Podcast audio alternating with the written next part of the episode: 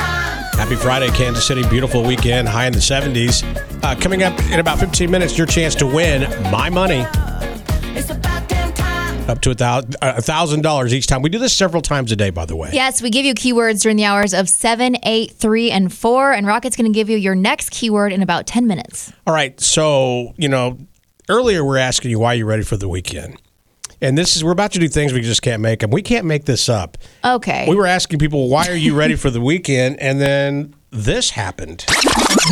Uh, good morning, Mix. Why are you ready for the weekend? Uh, Um, we're ready for the weekend because today we are going to a hotel and we're going to be watching Hocus Pocus 2. Oh my gosh. okay. This is How such can a I get great an idea. invite to these Hocus Pocus 2 parties? I don't know, man. I don't know, man. Maybe find some friends.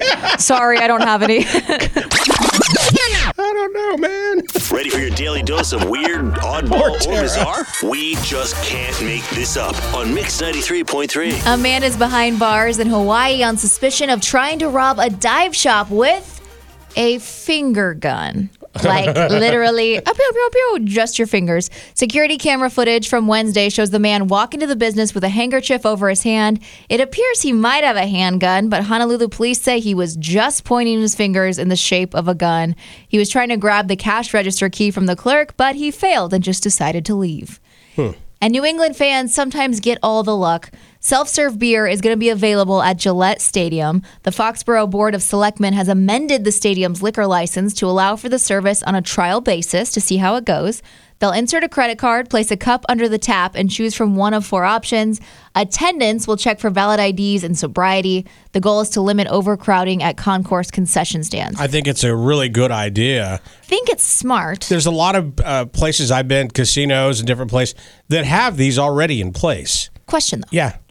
if it's if the goal is to limit overcrowding at the concession stands, but there's still going to be an attendant checking for sobriety and your identification, isn't it just going to be clustered over there, cluttered? I mean, It's probably going to be just like when you go to a, any place of, you know, wherever you shop and they have all those self checkout and Yeah. that one person just standing there.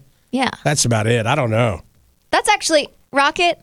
Sometimes you're crazy. Most of the time you're crazy, but that's a really great metaphor that makes a lot of sense Well, to it me. just makes the lines go faster because it, it gets so clustered. I mean, you, you, you heard what's happening in Lawrence tomorrow.